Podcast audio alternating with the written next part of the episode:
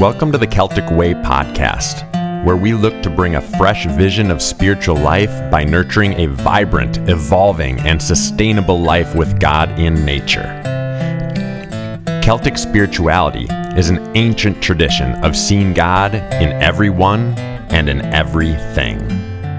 Welcome back to the Celtic Way podcast. We are in part three of a five part series called Praying with the Seasons.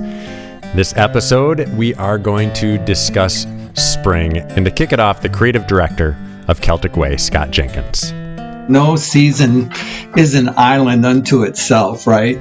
So spring is related to winter because the work of winter is what will eventually give birth to the spring. In winter, we had to seriously ask ourselves the question and things like, what needs to die within in order to create space that spring will bring some new seeds and some new growth. Winter is this necessary part of life that I don't think anybody likes naturally with the cold and snow and ice, but metaphorically either. It asks some very difficult questions like where is the block? What needs to be put to death finally? What do I need to release and let go? Slow moving tonality of winter, pondering, reflecting, digesting, and finally coming up with the courage to say, This is what I need to let go of. It's no wonder then when spring comes, everybody feels lighter, right? I mean, happier. On a normal year, if there is such a thing ever again, on a normal year, I'm hopeful. I'm like, oh, look at, there's more sunlight oh, there's a little bit of warmth coming. Man, the ducks and the geese are starting to return, you know, and the flowers are budding, the trees are budding. Man, it, everything around us is bringing, like, hey, we're coming back to life. And that's exciting. This spring, when you add to it that the lockdown was ending, right? The vaccines were rolling out many people were hopeful about that. And after being sort of locked in the house for a whole year, springtime was like somebody had painted the words freedom up in the sky, right? Like right. go outside, see your family, get to be with your friends, and such energy. And that is just the context of how we do our life. I mean, even today, in the ancient Celts, it was a real awakening time for them. I mean, literally, they could go outside. In wintertime, they really were locked down pretty much every winter. Their little huts and stuff were filled with storage food, and you may have gone out to go get some water and stuff. But springtime began with hard work, plowing, planting. Now, they always had a festival right around February 1st which we call Imbolc. And Imbolc has to do with ewe's milk. When the milk began and the little lambs were born and they had milk to drink from their mother, these kind of things, like the budding of plants, these seasonal voices were coming out and saying, it's time. We're not anchored in that way so much in terms of our life depending on it, but they were it signaled them a time for plowing and planting and birthing and breeding. And it just was like, this is a time if we need to travel. Now it's going to be safe to travel. Winter's over. Their connection and the signal of the season was life guiding for these folks. It signaled so much. Everything about their world was connected to that. And of course, in many ways, we've lost that. You know, we might say springtime begins on this date.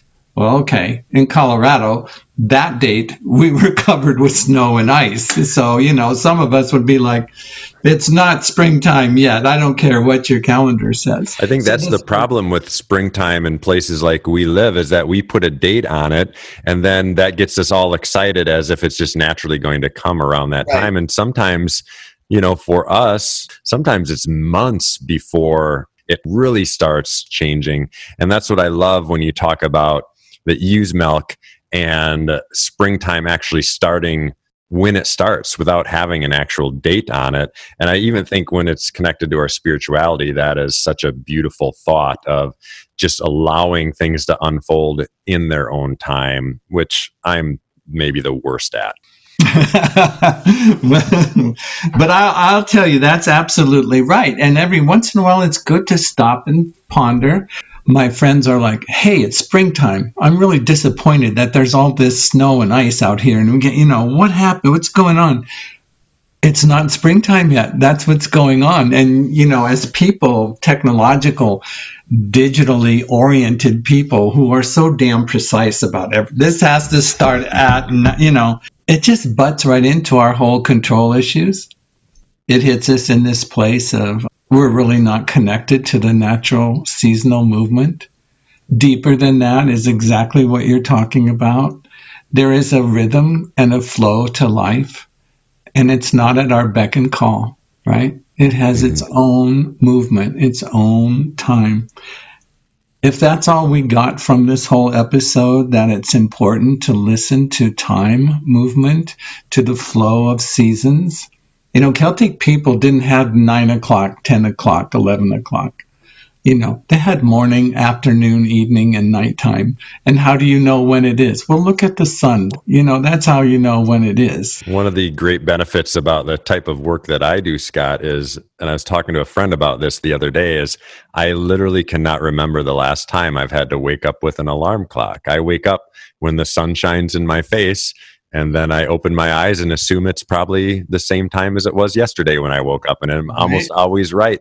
And I love that part of life. But the vast majority of our world, and especially our culture, they wake up with a jarring alarm clock, which mm-hmm. you know, mm-hmm. again, there's not necessarily anything horribly wrong with that, but it doesn't allow us to just kind of unfold our day. And when we're talking about the seasons the same way, you know, we don't necessarily allow things to unfold in what I would call the timing of the divine or God's timing, right. which is, is really difficult to do. And that's why praying with spring is so valuable and so wonderful.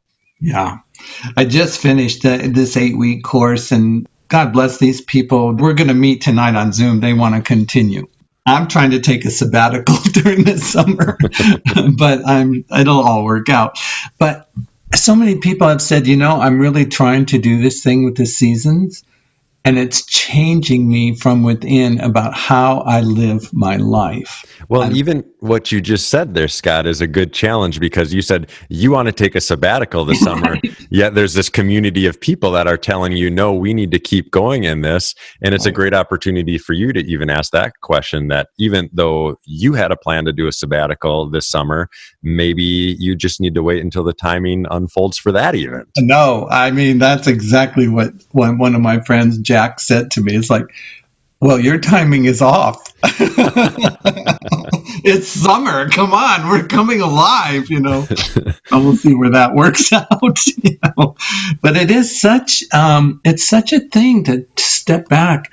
I mean, there's no we're not going to overthrow the technological society and the mm. industrial world we live in. We're not. But it, boy, it's a blatant reminder to me just how disconnected we are in life. So a, a person said to me from the class, when we begin to see the seasons as our spiritual companions, that the world we live in is filled with God, that it's sacred. Oh, everything inside of me when I, from the beginning of my day to the end, begins to change. I'm like, yeah, it's transformative. It's such a good call. Now, Scott, you just got done talking about how difficult it is and that we're not going to be able to override technology and things like that. So, how, from more of a practical standpoint, then, do we wed our spirituality with the natural way of the seasons? Or how do we make this something that we can practically do in our everyday life so our spirituality connects in this way with the seasons? Yeah.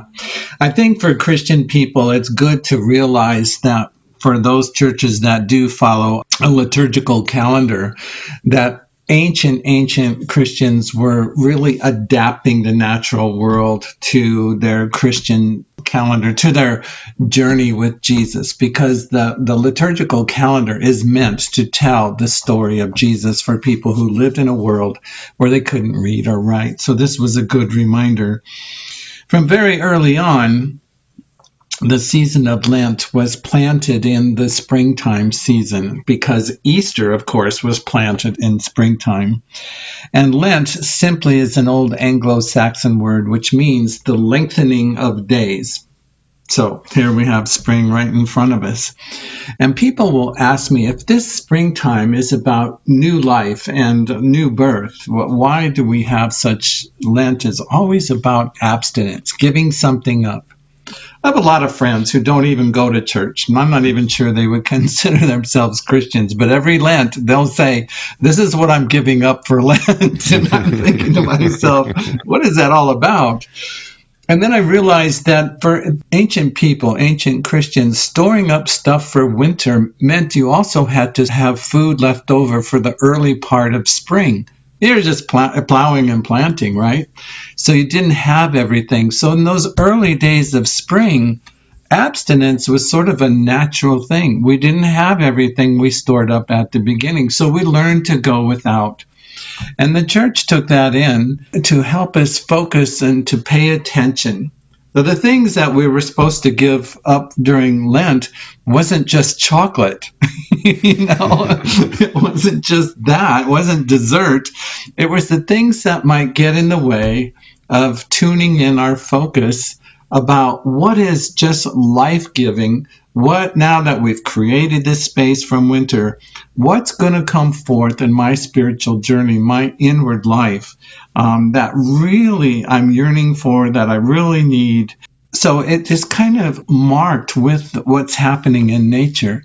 So you have this Lenten season of 40 days, and then you have Holy Week, and then you have Easter, the crowning point, right, of the church's year, at least one of them, where there is the offer of new life given, and it just matches with spring so well. Early Celtic people early Christian people marked the coming of spring called Imbolc, the time when the, when the ewes produce their milk on February 1st is roughly the time. And it's not a, a mystery to me that one of the three great Celtic saints, Bridget, her feast day falls on February 1st, right? The festival of Imbolc and the coming of spring. And Bridget, along with Patrick and Columba, are one of the three great Irish saints of all time. They're like the, the most important three. And Bridget being the only woman. And so she becomes the matron saint of all kinds of things of babies and blacksmiths, of boatmen, of cattle, chicken farmers, children whose parents are not married. Yeah. And dairy maids and dairy workers and on and on and on, fugitives, infants, midwives, and so on. She becomes this really incredible pillar. And her two great gifts that are practically seen and expressed throughout the Lenten season, of course, we'd often take special offerings for those in need. She was the matron saint uh, of what we would consider today to be the homeless the people who are poor. And so that becomes a big theme that should be expressed magnified during the Lenten season and all year around. But she's also the, the matron saint of hospitality. And I've struggled with that all the way through the pandemic. Like, how do we express hospitality now that we can't be together in person, right? And there's a certain kind of suffering that goes on because of that. So at Celtic Way, we've worked really hard to do all kinds of things to be in contact with people who feel isolated and alone. But hospitality today is paramount in terms of our Christian calling. The streets of Denver and Aurora are beginning to be overflowing with uh, homeless people. And we're running a string now of days in the 90s and, and low 100 degrees. So hospitality is going to have to express itself in some very concrete, reaching out ways to provide for these people. it seems lighter and it seems a lot more life giving. It might actually seem fun when we begin to do our praying with this season of spring, when we think about spring as companion. It's serious as it is in winter with a very different tone, but we have to ask ourselves what is coming forth from within? What is it that is life giving for me that I need to make in the next transition in my journey? What is it that I'm desiring? So many times in the church world that I was part of, human desires were put in a certain category that was not welcome. Let me just put it that way. I can still remember people saying to me, You really can't pay attention to your desires. You shouldn't, you know, because they're shadowy, they're going to lead you into a bad place and stuff. But in the Celtic Christian tradition, desires can be God given. They can be listened to and they can nurture us so that the deepest needs of our soul, our wants and our yearnings, some of them are needed, some of them are just wanted right? And so the whole expression of what it means to be human as we listen to these desires becomes fulfilled in a way that in many churches today is, is suppressed and put down, you know? So, Scott, in the last episode, you posed the question based on praying with winter what is it in our life that needs to die? Which is a really important and meaningful question. Mm-hmm. And then now, when we talk about praying with spring, the question is after that death, what is it in our life that needs to be birthed or what needs to come forth, which is mm-hmm. really what is represented by spring? Sometimes what needs to come forth is directly related to what needed to die. Okay. Right. Could be about a use of time, could be about a use of money. Regardless of what it is, what we've left behind now has created some space in our life. And before we just jump in and fill that vacuum, we really have to stop and think about a lot of different things like where are we really in our spiritual journey? How do we view ourselves? It's a deep personal question. Are we becoming more at home and more accepting of our story, of who we are? So many people that I do spiritual direction with are still struggling with Am I acceptable to God? And part of what I want them to listen to first and foremost is Are you acceptable to yourself? Hmm. Can you love your life that you're living today? Can you embrace your whole self with your flaws and your character defects, or however you want to talk about that? But can you see yourself as somebody who is the beloved of God, right? Jesus is beginning his journey in a river, and he hears the voice, You are my beloved Son, with whom I am well pleased. And often at springtime, that's where I'll take people in terms of scriptural reflection. Can you stand in that river? And can you hear that voice and claim it for yourself? Because that's the truth of us who are in Christ, right? And so that voice is given to us. That's our starting point but we have to have it. And maybe in springtime, that's the work that needs to be done at the beginning. Can you accept yourself as a beloved of God? I think that the danger, if we don't start it that way, is is when you said at winter we we allow things to die. So then that creates space which should be uh, an exciting thing. But if we don't start spring with the concept of loving and caring for ourselves and understanding ourselves and understanding that we're beloved children of god we may fill that space with things that actually could be unhealthy. And so doing that really difficult work of accepting ourselves as children of god is paramount because if we don't do it, spring may get us in a worse place than we were before. That is exactly right. So, again, the early work of spring, plowing, planting, waiting, right? Watching for what you pointed out was the natural evolution, the natural flow. Our modern take on this, from my perspective, the way that I see this, in our city, we have this wonderful farmers market. I'm sure you do too out yep. there in Denver, mm-hmm. all over the place. And in the early spring, everybody's so excited to go to the farmers market, but there's really very little there. So you're almost going just for the experience of being there, but you right. don't get any of the vegetables and things like that that you're really excited about that will come in a month or two down the road. Yeah, right. But you got to wait. You've got to wait. And while we're waiting, we've got to know that we are the beloved.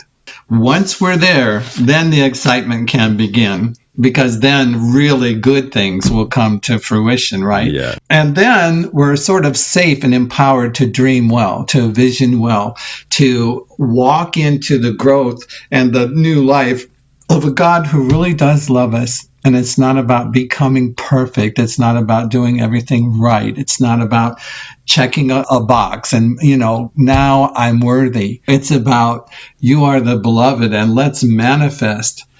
When you see that change in people's lives, you really have a real renewed belief in the work of the Spirit and the coming of spring. So then you can really listen to spring as what is blossoming in me has been infused by the spirit that is within me, and I'm okay. And these dreams and visions and the things that I need for my life are great. And it's no longer I have to, but I am.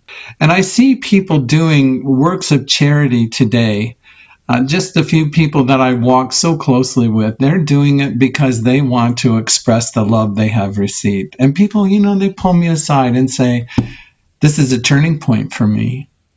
I may be 60 some years old, but I know today I'm the beloved and spring is real.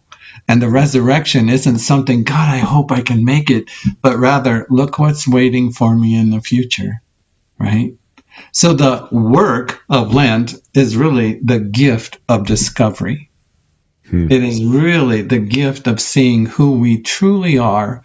And now the fruit of the Spirit and the gifts that we offer flow out of love and acceptance instead of earning and working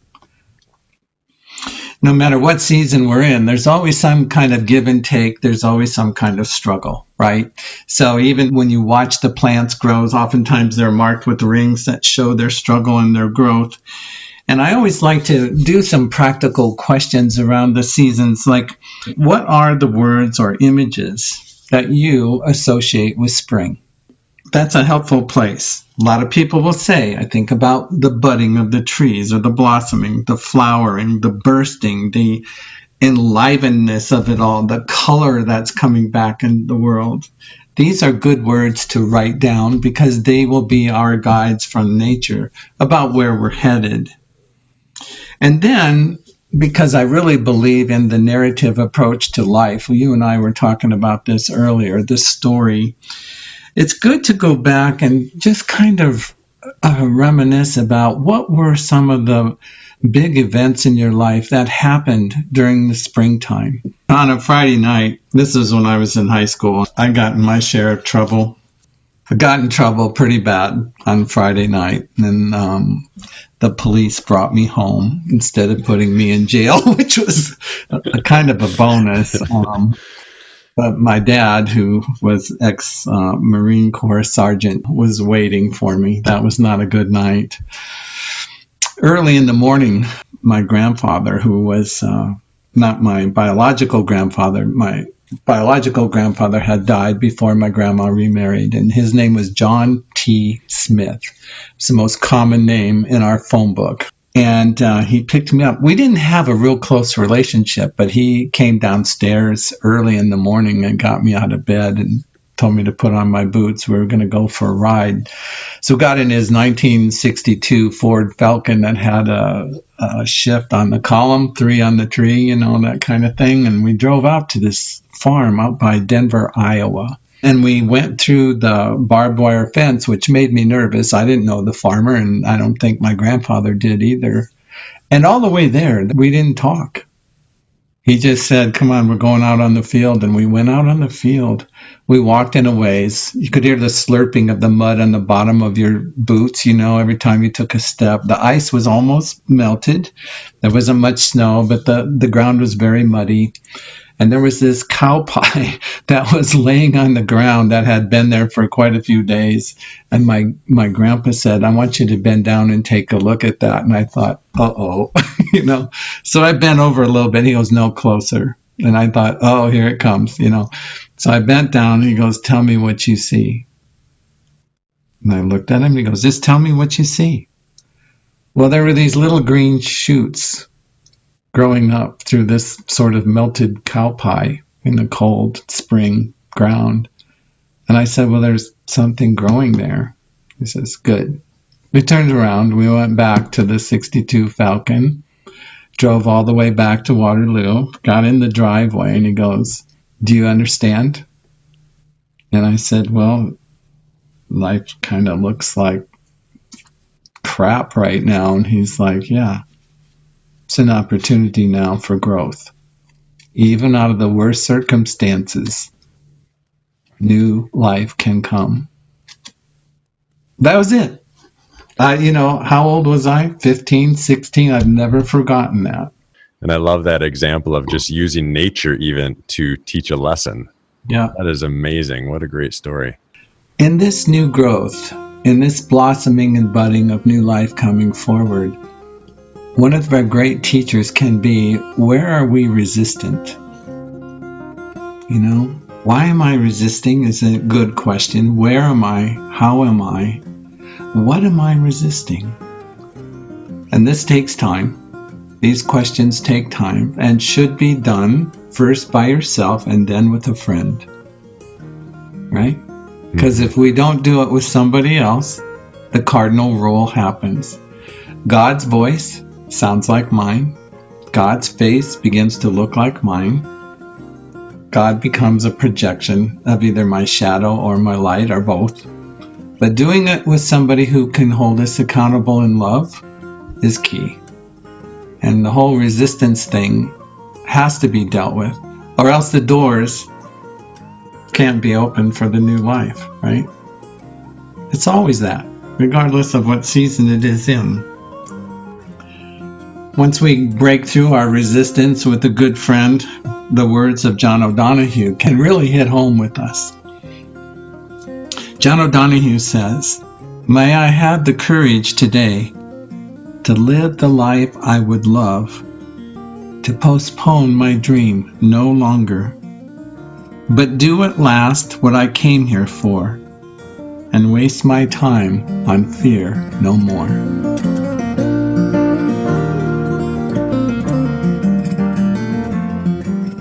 Thank you for listening to this episode of the Celtic Way podcast. Be sure to subscribe to this show, give a five star rating, and write a review. Also, become a sustainable donor by going to CelticWay.org. Finally, be sure to like us on Facebook at Celtic Way.